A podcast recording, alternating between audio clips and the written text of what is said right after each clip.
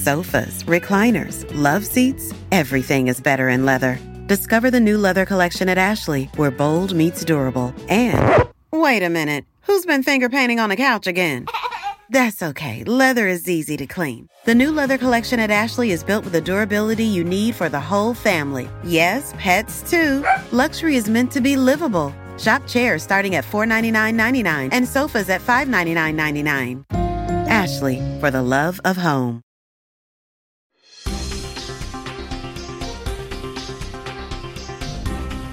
Joining us on Pod Save the World for a very special, terrifying breaking news update is former Deputy National Security Advisor for Strategic Communications and best friend of the pod, Ben Rhodes. Ben, thanks so much for doing this, man. Good to be with you, Tommy, uh, uh, although a little unsettling. yeah, a little unsettling. So, okay, we wake up this morning and we read in the Washington Post that North Korea has successfully produced a miniaturized nuclear warhead that can fit inside its missile. So, I think we should talk a little bit about the context here, sort of the key elements of creating a nuclear weapon. So we know that they've created nuclear weapons, they've tested them twice last year, several times previously.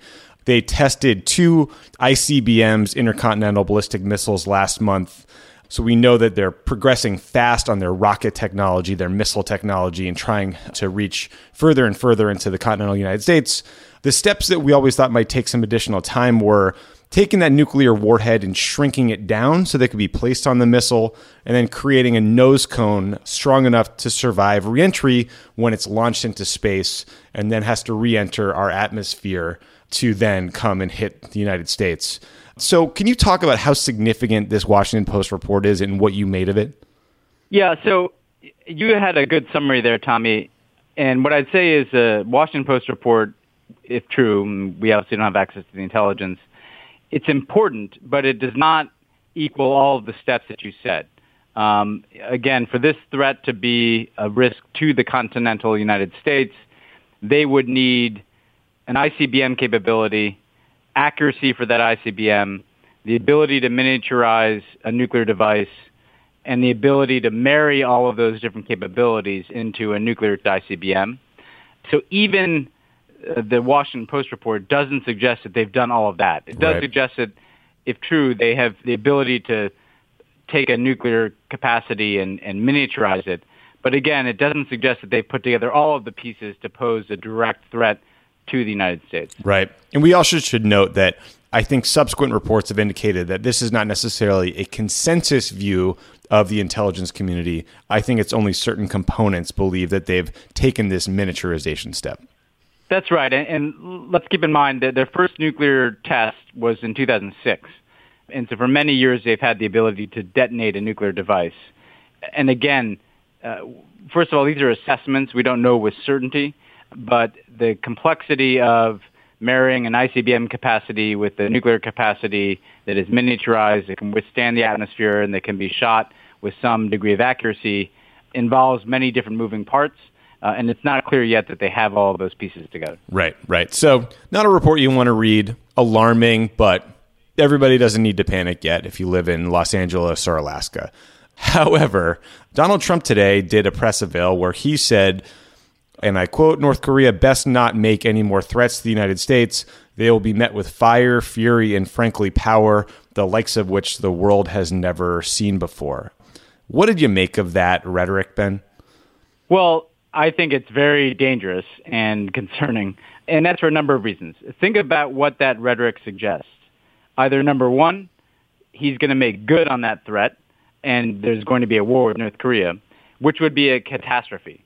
I think most assessments are that within minutes of a war with North Korea, tens of thousands of people could be killed on the Korean Peninsula, including in Seoul, which is not very far from North Korea, and where there are tens of thousands of Americans, and there are also tens of thousands of American service members in South Korea. So a war with North Korea is not something that could be done in a limited way. Uh, it could risk significant death and destruction, the likes of which we haven't seen really since World War II. Yeah. Uh, secondly, if he's not going to act on those threats, then he's diminishing the credibility of the United States because essentially he's saying that in response to Kim Jong Un's provocations, he's going to bring down fire and fury. If we don't do that, which I actually think would be a preferred outcome, well, then people question the word of the United States and do we make good on threats? And and these threats, by the way, will also concern and alienate us potentially from our allies, South Korea and Japan, who don't want a war right in their neighborhood. Uh, they could alienate us from China, who we want to work with to address the threat of North Korea. Mm-hmm. Uh, in essence, he could be diminishing the, the word of the United States uh, while also destabilizing the relationships we need. And therefore, either outcome is bad, a war that could bring catastrophe, or the type of threats that, if not acted upon, diminish the credibility of our deterrent uh, and alienate us from the countries we need to work with to get this done. Yeah, and just some numbers about, you know, going back to what you were just saying 28,500 U.S. troops are in South Korea. I believe 54,000 U.S. troops are in Japan. That doesn't even account for the tens of thousands of civilians. So, ICBM or no ICBM, a shooting war with North Korea would result in a lot of deaths of our allies and of Americans. So, I mean, I guess stepping back a little bit, like, okay, Donald Trump did not create the problem of North Korea. You said earlier that their first nuclear test was in 2006. Recently, it seemed like he got a win, though. He passed, there was a unanimous UN Security Council resolution that passed over the weekend, putting further sanctions on North Korea. Do you think that that was a, a, meaningful action or that he should have sat back and tried to let those bite? Like, what should they be doing right now? It is a meaningful action. I mean, we've passed similar resolutions, the Bush administration did, so it's not unprecedented. But sanctions only work in terms of enforcement. And so if I was the Trump administration, what I'd be focused on is making sure that those sanctions on North Korean exports are enforced so that uh, North Korea feels some pain. Now, you also have to remember that sanctions are not an end of themselves. Nobody believes, or I certainly don't believe, that North Korea will just come out with their hands up and give up their nuclear weapons purely because of sanctions. They believe that nuclear weapons are essential to the survival of their regime. What you need to do, though, is leverage those sanctions to get concessions out of North Korea. So what I'd be focused on is, look, our ultimate goal is denuclearization of the Korean Peninsula and North Korea giving up its nuclear weapons. I don't think anybody believes that's going to happen in the near term, but we want to stop them from achieving the capability that we discussed, which is an ICBM that can hit the United States with a nuclear warhead. So I'd be trying to negotiate diplomatically uh, the type of interim agreement, not unlike the interim agreement, by the way, we had with Iran back in 2013, where they're accepting limitations on their nuclear program. They're halting testing of their ICBMs. They're not moving forward with their nuclear program. There's some degree of inspections and verification uh, in exchange for some limited relief from these sanctions. So we should be leveraging these sanctions to try to get diplomacy moving again. Uh, it seems instead that Trump is moving in the direction of escalation. And frankly, I do not believe and cannot believe that Japan or South Korea support that course of action. I know China would never support that course of action.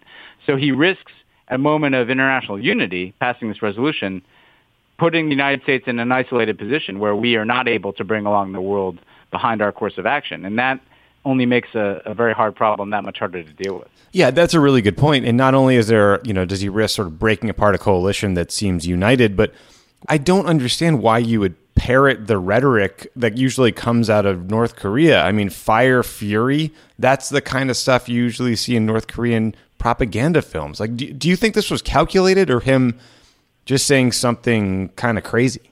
I think there's a real question here. Did General Mattis approve that language? Did Chief of Staff Kelly approve that language? Did Rex Tillerson approve that language? Or is Donald Trump just functioning totally separate from his entire National Security Council? Uh, and, you know, this kind of thing we laugh about when he's talking about, you know, fake news and, you know, whether or not Dick Blumenthal, you know, should be held to account for Vietnam. right. But right. we're talking about nuclear war, right? Right. right? Uh, and so, I, I mean, I, I think this question of whether Trump is acting and talking in isolation from the supposed reasonable adults in the government is very important because a president of the United States has significant authority to launch military action or even to launch nuclear weapons. And so I have a real question as whether this was scripted, whether this was planned. And I think that should be of interest to Americans because is this really the informed judgment of his entire national security team, or is this something he decided to just you know pop off and say? And the fact of the matter is, too, you know, in a weird way, he's elevating Kim Jong Un. You know, mm-hmm. he's by engaging in his type of rhetoric and by spotlighting North Korea to this extent, he's giving the North Koreans this attention. He's putting them kind of in this mano a mano posture with the president of the United States uh, in a way that I think elevates the leader of the most isolated country in the world. I don't think that makes much sense either. Uh, finally, I'd just say that you know we spent many years being criticized for the you know the red line that the president set in Syria, which we leveraged, by the way, to pursue a diplomatic resolution to try to remove Syrian chemical weapons. You know, this is the same thing, but that much more extreme, uh, promising to respond to North Korean threats, which are surely going to come with fire and fury. And again, if he's not going to follow through on that, which I hope he doesn't, um, that is going to diminish uh, his credibility and his standing with uh, with these other countries that we need to work with. Yeah, this is absolutely a red line, and and this is another thing Obama was criticized for was for being uh, aloof and professorial and wonky sounding, and uh, boy, do I miss that tone at times like these. This does not seem like a great way to conduct foreign policy to me. Well, look, belligerent rhetoric, you know, can play well in certain parts of the American political system but right. it, it doesn't play well abroad. I mean, right now, if you're a listener to Pod Save the World, uh, you know, close your eyes and imagine being a young person in Seoul. Yeah. You know, you're just waking up to this news. You've learned to live with the threat in North Korea, and suddenly you've got the President of the United States, who, as the ally of Japan and South Korea, is in part responsible for the security of those allies, threatening a very dramatic escalation. And make no mistake about this, the fire and fury he speaks of will rain down at a minimum on Seoul and Tokyo, as well as North Korea. Um, we, you know, anybody who's looked at the capabilities of North Korea and assessed what would happen in a military action knows that, you know, there's not some clean preemptive strike that can just take care of this problem and get it out of the way. That that North Korea is so close to Seoul and Tokyo and American service members there and the hub of the global economy, not to mention millions of South Koreans and Japanese, that the, the toll of this kind of war would be extreme. So, I mean, I think we have crossed from the scenarios where Donald Trump is, again, talking about fake news and even, you know, very damaging domestic legislation like healthcare. Now we're talking about a potential international crisis beyond anything that we've seen in recent decades. You know, and that I think should give us all concern. Yeah, yeah, and, we, and we're talking about a potential toll not just from nuclear weapons, but from the thousands and thousands of pieces of conventional artillery that North Korea has pointed at Seoul and has hidden in caves. And you know, there's reports of sleeper cells and tunnels and God knows what, and God knows what's true. But it would be a massive military incident that would lead to a lot of lives lost. So uh, we should not be joking around about it, Mr. President. Ben, anything else I should ask you before I let you go? No, that's it. I mean, you said it, Tommy. I mean, they've been preparing for a scenario where they're attacked for decades. So they have the ability to withstand some kind of strike and, you know, even if it's suicidal, cause enormous damage in Seoul with conventional rockets in addition to their nuclear weapons. And look, maybe we all wake up tomorrow and Donald Trump moves on to tweeting about Fox and Friends and uh, Dick Blumenthal and whatever else occupies his attention, and this is just a passing blip.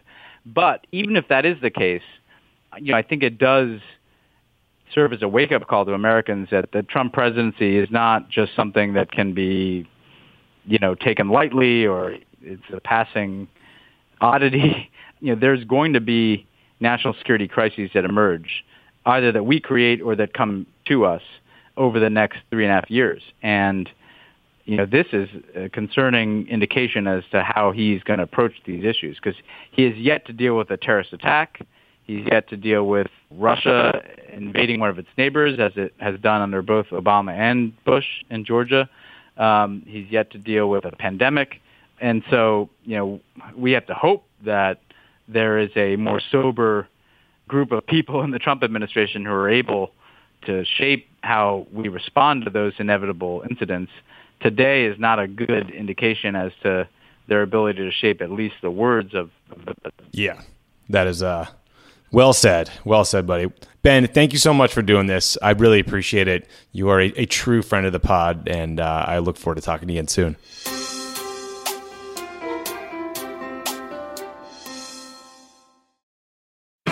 Welcome back to our studio where we have a special guest with us today, Toucan Sam from Fruit Loops. Toucan Sam, welcome. It's my pleasure to be here.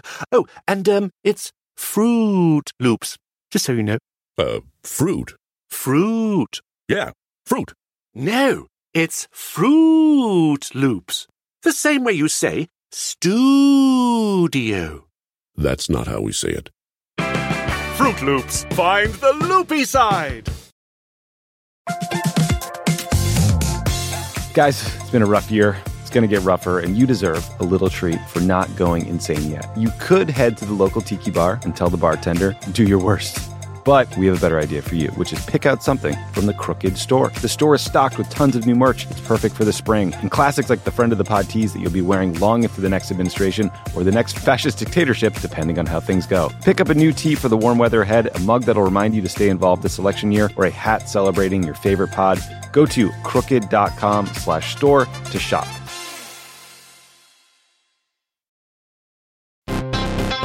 Donald Trump can't leave the courtroom, so just to rub it in a little, Pod Save America is going on tour. He's probably asleep right now, but if he were conscious, he'd be so, so jealous. The Democracy or Else tour begins in Brooklyn on June 26th, followed by Boston on June 28th.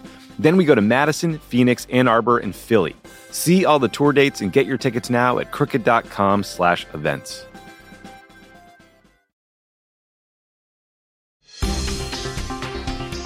My guest today on Pod Save the World is a guy named Bill Browder. He wrote an incredible book called Red Notice that is all about the extraordinary corruption he faced in Russia. But that book is incredibly relevant right now in the wake of Donald Trump Jr. and Paul Manafort and Jared Kushner's meeting with a Russian lawyer who they claimed was fighting to change adoption policy or the Magnitsky Act sanctions. Bill is the reason the Magnitsky Act exists. He talks about who Sergei Magnitsky was, his story, and why he felt the need to fight for these sanctions. So please check it out. It is a critical piece of understanding the puzzle that was that meeting. Joining me on Pod Save the World this week is Bill Browder. Bill is the founder and CEO of Hermitage Capital Management, which was the investment advisor to the largest foreign investment fund in Russia until 2005 when he was denied entry to the country and declared, quote, a threat to national security. He's the author of the New York Times bestselling book Red Notice and the driving force behind the Sergei Magnitsky Rule of Law Accountability Act, which was passed into law in 2012. Bill, thank you so much for joining me on the show today. I appreciate it. Great to be here. So, I actually read Notice a, a, long time ago, way before Russia was part of the daily conversation, and wanted to talk to you about it because it's a riveting story and everyone should read it. I mean, it's this amazingly documented account of corruption in Russia at a scale that I think is kind of hard to fathom as an American. But your story is particularly relevant now in the wake of Donald Trump Jr.'s meeting with the Russian lawyer claiming to have dirt on Hillary Clinton. The part of the spin about the discussion was that it was about adoption in Russia and the Magnitsky Act sank Magnitsky Act sanctions. So I was hoping to start by asking you just the basics. Who is Sergei Magnitsky, and how did you get to know him? So um, Sergei Magnitsky was my lawyer in Russia. We knew each other for a long time, but he became very central to my situation when uh, our offices were after I was kicked out of Russia. That you mentioned in 2005, my offices were raided by the police in 2007 and uh, they seized all of our documents, the police, and we didn't know what they were going to do with them. But generally, when you when when the Russian uh, police get involved, you know something dubious is going to happen. And and Sergei was the smartest lawyer I knew in Russia. He was at the time 35 years old. Uh, he worked for an American law firm called Firestone Duncan, mm-hmm. and um, he was this really um, earnest, smart, good guy. And and I asked him to investigate what what the police were up to, and whatever nefarious things they were trying to do if he could help me stop them. And so Sergei went out and investigated, and he came back and said, These police officers seized your documents in order to steal your investment holding companies. These were the companies through which we had invested in Russia. And thankfully, by the time they stole our companies, we didn't have any more money in them because we had this was between the after I had been kicked out, so we liquidated the companies. But they ended up stealing our, our investment holding companies and then what Sergey figured out was they had used our stolen investment holding companies to go back to the tax office and apply for a tax refund. And in the previous year, before our companies were stolen, we had paid a huge capital gains tax bill of $230 million. And what Sergey had discovered was that this group of, of police officers and organized criminals and tax officials had used our stolen companies to apply for a $230 million tax refund. It was the largest tax refund in the history of Russia. They applied for it on the 23rd of December 2007. two days before Christmas, and it was approved and paid out the next day, the largest tax refund in the history of Russia. Wow. And it was just a, uh, and it wasn't it wasn't our money that they had stolen. It was basically Russian government officials were stealing money from their own government using our investment holding companies as the vehicle to do this. And and we were Sergey and I were both shocked because we were always under the impression that Vladimir Putin was this hard driving patriot and nationalist, and that he wouldn't have authorized a bunch of um, officials to steal their own state's own money. And so we thought if we publicized this, put it out into the open, uh, and, and wrote criminal complaints everywhere, that the good guys would get the bad guys, and that would be the end of the story. And so, so we, we wrote criminal complaints everywhere. I went to the newspapers and television, and then Sergei went to the Russian State State Investigative Committee, which is their equivalent of the FBI, and um, gave sworn testimony against the police officers who had conducted the raid. And then we sat back and waited for the good guys to get the bad guys.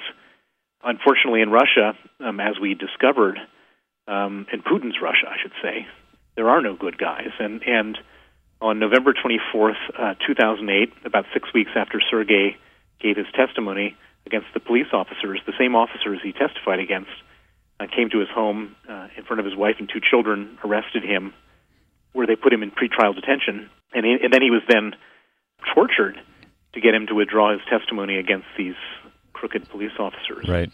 They did some really bad stuff to him there. Well, so in, in, just a little context for people listening. So, when the Soviet Union collapsed, Russia moved to shift its economy from communism to capitalism. And they privatized all these state owned businesses. And instead of spreading this money evenly or fairly, the auctioning off of these assets were, were gobbled up by politically connected individuals who are, I think, today known as oligarchs. I think there are 96 Russian billionaires currently. And so, one of the fascinating things about your story, and again, everyone should read your book um, because it goes through this in great detail, is for a while it seems like you had inadvertently found common cause with the Putin government. You were investigating corrupt officials who were stealing from him, so they kind of left you alone. But what's so remarkable about the corruption you described is ultimately you managed to find a decision made by Vladimir Putin himself to extort money from these oligarchs. Uh, can you talk a little bit about that and the arrest of Mikhail Khodorkovsky and the message it sent to the Russian oligarchs? Yeah, so the, it was um, when Vladimir Putin became president. Uh, he was president of Russia, but he wasn't really president of Russia because many of the powers of the presidency had been informally seized by these oligarchs, these wealthy guys. They they had effectively like put on their own private payroll government officials to make decisions in their favors, and they they all had private members of parliament to do things for them, and and so as a result of that, he Putin really didn't have all this power that president should have, and the president legitimately should have, and so. And, and at the same time as, as that was going on, these oligarchs were stealing massive amounts of money in the companies that I was investing in, like Gazprom, the national gas company, and stuff like that. And so, at that time, my way of fighting with the oligarchs was to research how they did the stealing and expose it and I was just ha- doing all this research and exposing them at the same time as Vladimir Putin had come into power, and he was fighting with the oligarchs who were stealing power from him. And there's an expression that your enemy's enemy is your friend, and that this couldn't have been more true at that moment in time. This was around 1999, 2000, just as Putin had showed up in Russia, and um, showed up on the national scene, I should say. And so every time I would I would out and expose one of these crooked oligarchs Putin would step in and fire somebody or issue a presidential decree or do something. And, and I've never met Vladimir Putin or never spoken to him, but we had this weird alignment of interests for some period of time. And, and I, I actually thought he was a pretty good guy at the time because because every time I would put some bad stuff out there, he would crush the crooks. Mm-hmm. And so it, it all felt pretty good, and, and it was all very profitable as well. And my portfolio was going up, and I thought I was making Russia a better place. And we had this great esprit de corps in our office as we were getting the bad guys. And one thing I truly misunderstood about the whole thing is that um, Vladimir Putin wasn't doing this because he didn't like crooks. He was doing this because he didn't like these oligarchs who had his power.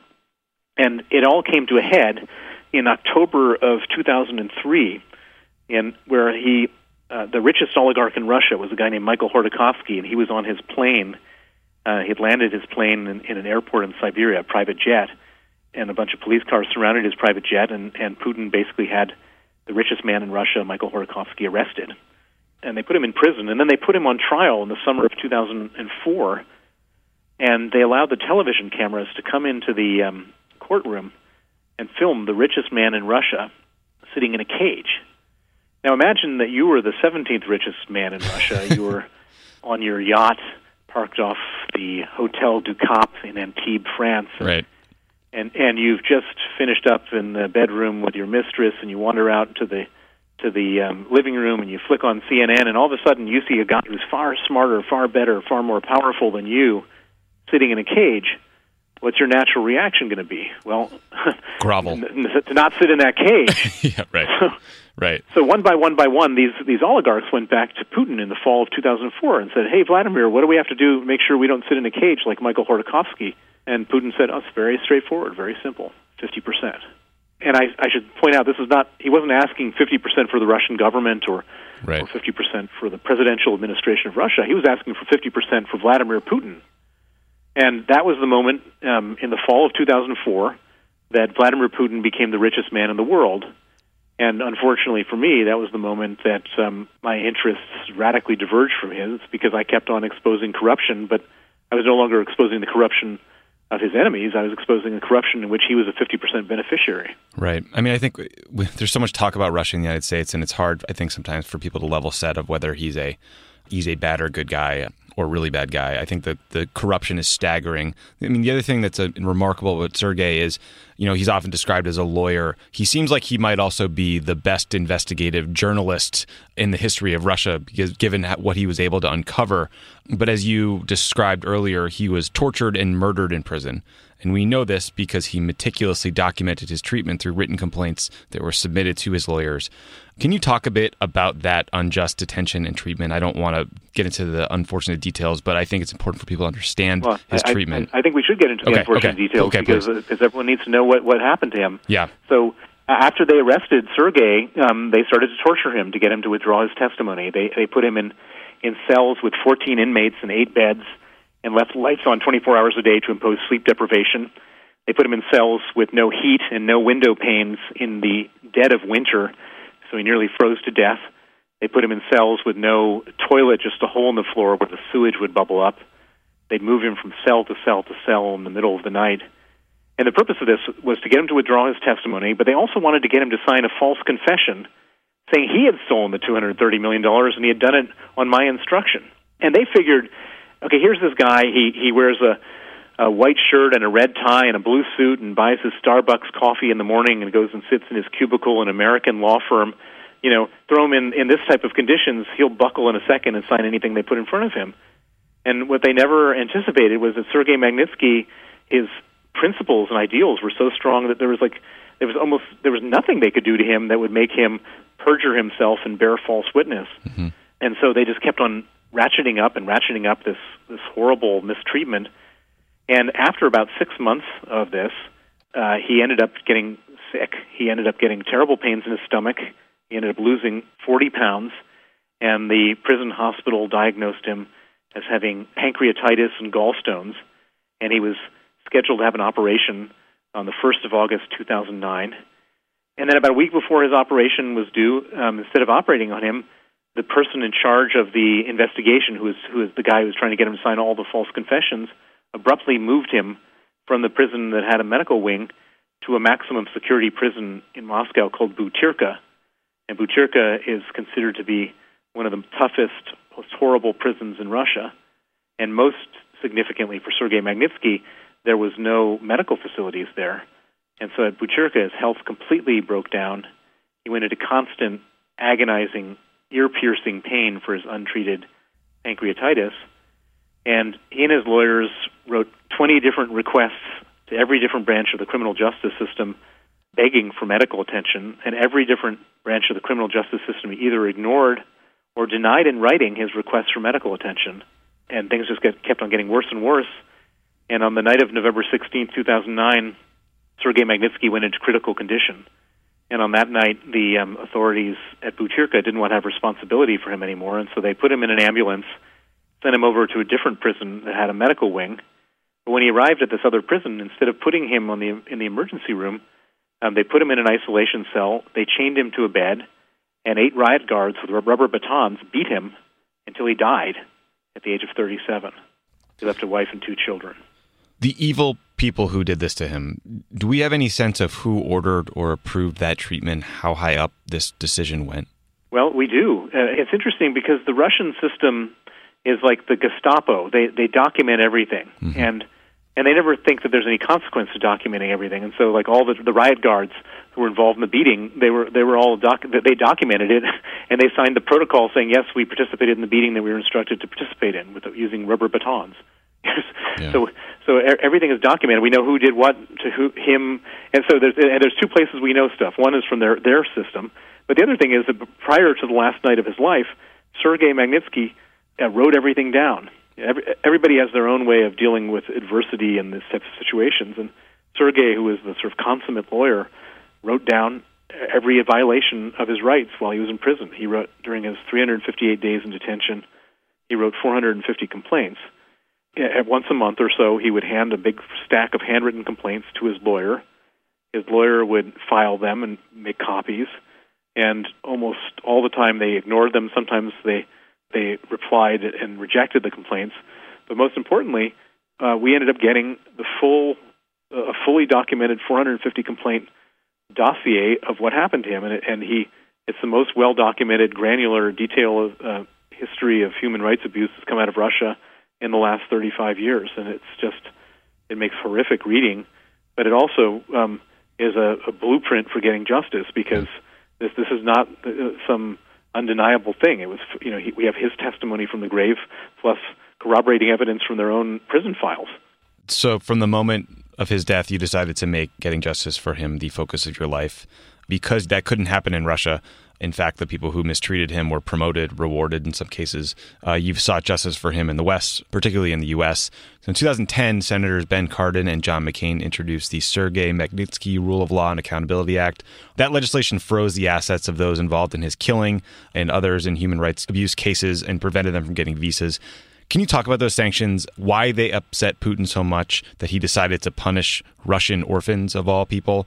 And my understanding from reading your book is that the conversations you had with the administration, the White House, the State Department under John Kerry at the time about those sanctions were frustrating. I was part of the administration, but not at that time. And I was wondering if you could talk about that and the complexity there. Sure. Let's start with why, why, did Putin react so badly to this? And let me let, let me start out by saying Putin reacted really badly to this. yes, this is yes. for some reason this really got under his skin. What is the reason that it got under his skin? The reason is because since this whole thing happened, and this uh, this has only come to us in about a year ago, we've actually traced some of that 230 million dollars that Sergei exposed and was killed over. We've traced it through the Panama Papers. Do you remember this big leak that came out a year ago called the Panama Papers? I do. It was a leak of financial information.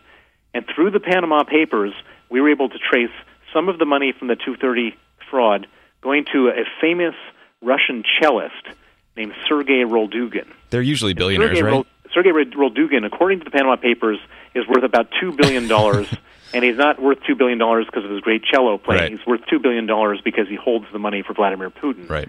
And we've traced some of the money from the Magnitsky crime going to Sergei Roldugin, which means, in essence, the money from the Magnitsky case goes to Putin, and therefore, under the rules of the Magnitsky Act, Putin could be sanctioned. Now, why is Putin so scared of these sanctions? Because Putin is not like any other world leader. Putin is a very rich man. And coming back to the 50 50 deal I told you about at the beginning of the conversation, mm-hmm. where he gets 50% of the money from the Russian oligarchs, that 50% has, has translated into $200 billion of net worth for Vladimir Putin. And that $200 billion is held across the world in Western banks and U.S. banks, et cetera. And so and and I should point out that Putin's whole modus operandi has been, and the and the, the objective of his presidency has been to accumulate as much money as possible, stealing from uh, people and from the state. And if all of a sudden that money can now be frozen and seized by the United States government and other foreign governments, that's the most serious personal risk that Putin has ever faced outside of his own country. Right. And so, how did he react to the passage of the Magnitsky Act? He reacted in the most brutal, sadistic way anybody could have ever acted which was to ban the adoption of Russian orphans by American families. Um, on, we should face, flag that Russian orphans are, are all sick. They have HIV, yeah. they have spina bifida, they have Down syndrome. All the orphans are sick, but the, the, the ones who are sick, the ones they allow to Americans to adopt are right. sick. So that they, they segment off the sick ones, the ones that are that nobody else wants to adopt, and they say, okay, historically they said Americans can adopt these children. Exactly. And Americans, Americans have come with open arms and open hearts and taken these poor children with all these terrible ailments, as you mentioned, HIV, spinal bifida, heart conditions, all sorts of things. And I've met I've met lots of people who've adopted Russian children, and they bring them back to America. And, and in America, there is good health care.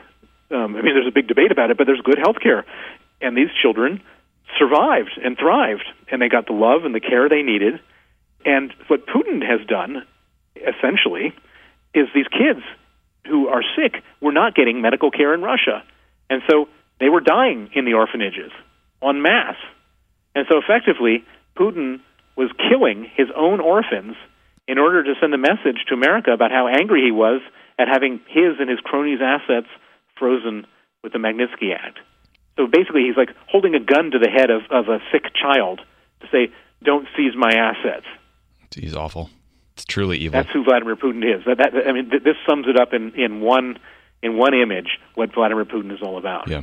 His own team, Sergei Lavrov, others in the Russian government thought that this was a inappropriate step, but he did it anyway. Now, coming back to your second part of your question, which was what was going on in the U.S. government at the time, we, we were trying to get the Magnitsky Act passed, and at the time, um, Obama had just come up with this idea of something he called the Russian reset. He wanted to reset relations with Russia and thinking that somehow he could charm Putin into behaving himself. And so, at every step of the way, as I was fighting to get the Magnitsky Act passed, the White House and the State Department were, were trying to, to diminish and, and stop my efforts. And it was very awful and frustrating. And thank God for the separation of powers between the legislative branch and the executive branch of the U.S. government, because at the legislative branch there was no issue. Um, I, this was not a there, there was no, this was a nonpartisan issue. I went to Democrats and I went to Republicans, and everybody was fully on board to say this is just a total travesty of justice, and we need to do something. And so, the Magnitsky Act, when it came for vote, passed 92 to four in the Senate, uh, 89 percent of the House of Representatives, and and as much as as President Obama and, and Secretary of State Kerry at the time wanted to stop this, it was unstoppable and veto proof, and it ended up becoming the law of the land. Mm-hmm.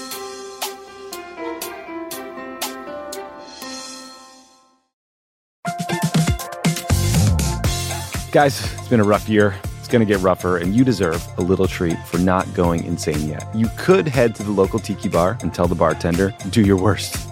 But we have a better idea for you, which is pick out something from the Crooked Store. The store is stocked with tons of new merch. It's perfect for the spring. And classics like the friend of the pod tees that you'll be wearing long into the next administration or the next fascist dictatorship, depending on how things go. Pick up a new tee for the warm weather ahead, a mug that'll remind you to stay involved this election year, or a hat celebrating your favorite pod. Go to crooked.com slash store to shop.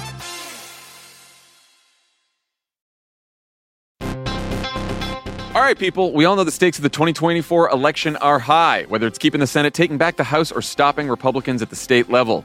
If you're ready to make a real difference, sign up for Vote Save America's 2024 volunteer program. And just to make it interesting, we're pitting you against each other. Vote Save America will sort you onto a team, east or west, and you'll compete with a community of other volunteers to maximize your impact on the ground with opportunities tailored to you and the causes you care about. The team with the highest volunteering stats could secure the biggest prize of all, the continuation of American democracy. Head to votesaveamerica.com slash 2024 now and get ready to organize or else. This message has been paid for by Vote Save America. You can learn more at votesaveamerica.com, and this ad has not been authorized by any candidate or candidates committee.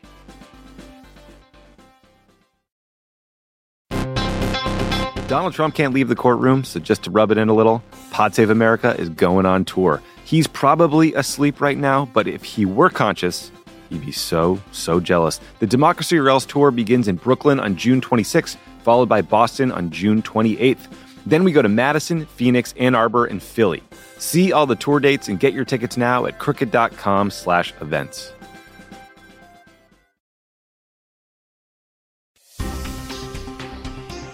This is an interesting conversation because I think this sort of speaks to the complexity of, of foreign policy and administration. Because I was there during the reset and it was certainly imperfect. And I think it died in the middle around 2012 when Putin came back. But you know, I think the Obama folks would argue that, you know, the New START treaty was a pretty significant accomplishment that we were able to get done, sanctions on Iran and North Korea. And I'm not raising that to be defensive, but just to try to introduce how complex these conversations are. I reached out to Mike McFaul, who is the national security staffer in charge of Russia in the White House at the time, and then our ambassador to Russia. And he felt like maybe it was more of a disagreement over process and the way to ban these individuals from traveling. But I don't know. What was your perspective on the sticking points? Well, I mean, it was pretty clear that um, it, it, it was both um, Secretary of State Clinton and Secretary of State Kerry, because they were mm-hmm. both there at different times, were mm-hmm. trying to tamp this thing down so that it didn't have the impact. I mean, so so um, they didn't want this to happen. I mean, it was just, and, and I'm very close friends with Mike McFaul, and he's a dear friend before and after and during. But um, you know, they were trying to find a way of minimizing this particular uh, initiative so that that um, they could carry on with their other objectives and thankfully that that they didn't succeed. And so we, we, but it was really uh, tough going, and uh, we, we were dealing with a lot of what I call passive aggression, where you know they would just try to keep this thing from from finding its way out into the surface. At the time, uh, John Kerry was head, was head of the um, Senate Foreign Relations Committee, and he was interviewing for the job as Secretary of State as Hillary was on her way out, and he was clearly given some type of of instruction as as uh, as, sec- as head of the Foreign Relations Committee not to let the Magnitsky Act go through the committee. And so mm-hmm. every other piece of legislation was going through his committee, and he had completely stalled the Magnitsky Act. And it was only through a, a very odd set of circumstances that we were able to get the Magnitsky Act on the agenda because there was something else that Obama and Kerry wanted to do, which was repeal another piece of human rights legislation, which which had already become outdated, which um, everyone had sort of agreed needed to be repealed, and we we we uh, were able to link the uh, Magnitsky Act to the repeal of this other thing, and and right. that's what got us past right. um, Kerry. But um, it was very frustrating, and and I still feel frustrated thinking yeah. about it. No, it's, I mean, look, I understand. I mean, you're referring to the Jackson-Vanik legislation, which was from 1974, that denied trade relations between the U.S. and countries that didn't allow the free emigration of Jews and had non-market economies. Which everyone, you're right. After the collapse of the Soviet Union, Jews could emigrate freely, and the issue was sort of seen as resolved, but it became a major irritant in the U.S. and Russia. But you know, regarding the Magnitsky sanctions, I mean, it's a credit to you and your tenacity that this was passed. And I think it's a great story of what an individual can do, a citizen can do to push for foreign policy priorities. So, again, credit to you. So that brings us back to Donald Trump Jr.'s meeting with Paul Manafort and Jared Kushner. It was with a lawyer, and I'm going to butcher another name here, named Natalia Veselnitskaya, who previously had led an effort to repeal the Magnitsky Act. What is her involvement in that meeting with those Trump campaign individuals tell you about her ties to Putin? And can you talk about the shocking resistance you have faced in Washington from PR firms and lobbyists and other assorted scumbags for hire who want to fight you on this? Yeah, so Natalia Veselnitskaya works for a family called the Katsyv family in Russia. The Katsyv family is headed by a man named Pyotr Katsyv, who is a uh, senior member of the Putin regime. So to back up, Putin doesn't want the Magnitsky Act. He hates it because it personally affects him. And then, interestingly, this guy Pyotr Katsyv, his son, ended up somehow getting some of the money from this $230 million tax fraud that Sergei Magnitsky exposed, and he bought property in New York. And so we discovered this back in 2012, and we shared our information with the Department of Justice, who then froze the property and filed a, a federal forfeiture order over it. And so Natalia Veselnitskaya shows up first in New York to fight this money laundering charge against her Russian government connected client. And as time went on, they, begot, they became more and more active and brazen, and they and they it morphed not just into a criminal defense, but also a major political campaign to lift the Magnitsky Act.